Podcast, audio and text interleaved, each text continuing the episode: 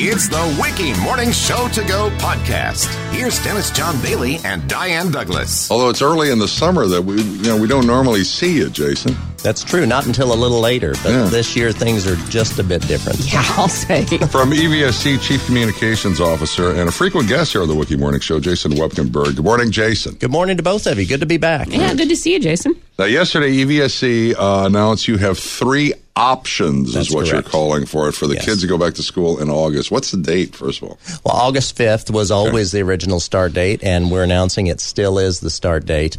Um, and we thought it was time to get this information out. A lot of planning's gone into this, and, and parents need to know, so it's time to start talking about it. Okay, so option one. So option one, and again, all this is based on options that, that parents, members of the community feel good about. Option one's really that default option. It's learning at school, and we understand when we bring kids back, there's got to be new protocols put in place. Obviously, a lot of cleaning, a lot of sanitation um, work, a lot of work on teaching kids about social distancing, and just trying to create a safe space. And we've actually done an analysis of all of our buildings, our classroom spaces, and we're coming up with ways that we can make that happen. Okay. Okay.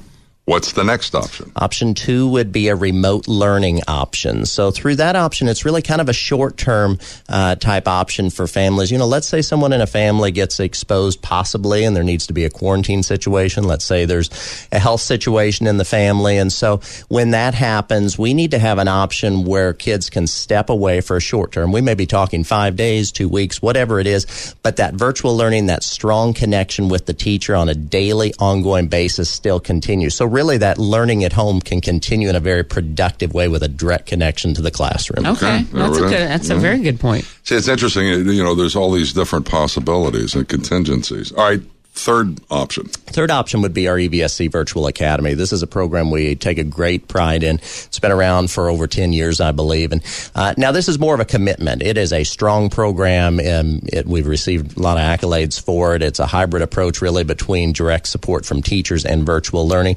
This would be something, though, that would require more of a semester long or a year long commitment. You wouldn't go in and out of the Virtual Academy like you could potentially with option two, the remote learning option. Okay, so this is you, you sign up to, to be online all year. Yeah, and there's lots of information on that. They have their website. You can get to that through the E EVSC website. What's the what's the consensus? What what would what what are the druthers? What would you druther do?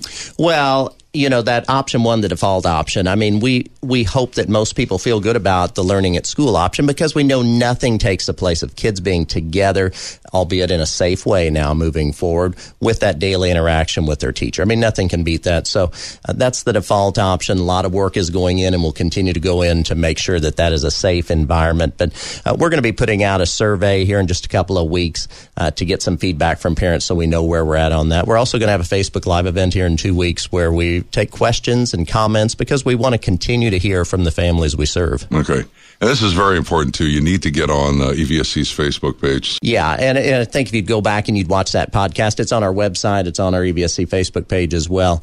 Um, you can hear that conversation we had yesterday, released about 20 minutes, and, and we'll be doing more of those throughout the summer, that's for sure. Okay, do we have a couple of questions. Hi, good morning.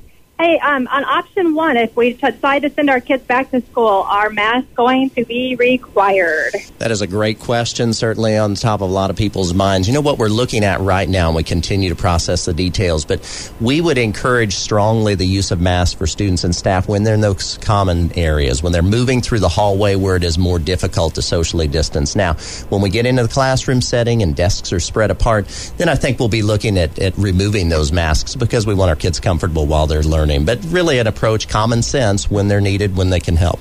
Oh, thank God. Okay. Thanks. Hi, WIKY. Good morning. Yes, I have a question for your topic. Okay. do want to see the kids go back to school. However, nobody has said anything about the bus situation. How are they going to get the kids there? You cannot sit kids, 40 kids in a bus, and social distance. What are you going to do to keep the bus driver safe and the kids safe on the bus? That is a great question. A lot of people are wondering about school bus. That's something we can continue to analyze and look at.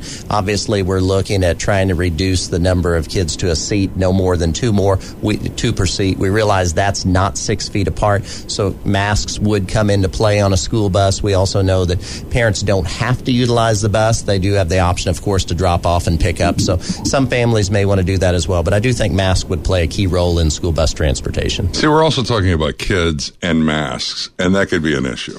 Well, you know, you live, you learn, and this is definitely going to be a learning process. What things look like on August 5th, I'm sure will look different the next week and the following week. It's going to be ongoing teaching. Kids are going to learn. They're going we, we always say that kids are going to do a fantastic job with the support and teaching of their teachers. So I I know it's going to be a situation where that continues to get better and better each day. There you go. All right. There's something we got to learn to live with, too. I mean, this is not going to go away. No, and I think it's great for our kids to see what adults are having to do too. You're having to learn to operate in a safe manner as you function in your regular day to day environment, and kids need to learn that, and they will. Sure. And so far, that has seemed to be uh, the most effective. Yeah. You know, be diligent. Wash your hands. Don't touch your face. Wear a mask when you need to. That's right. Stay socially distanced whenever you can.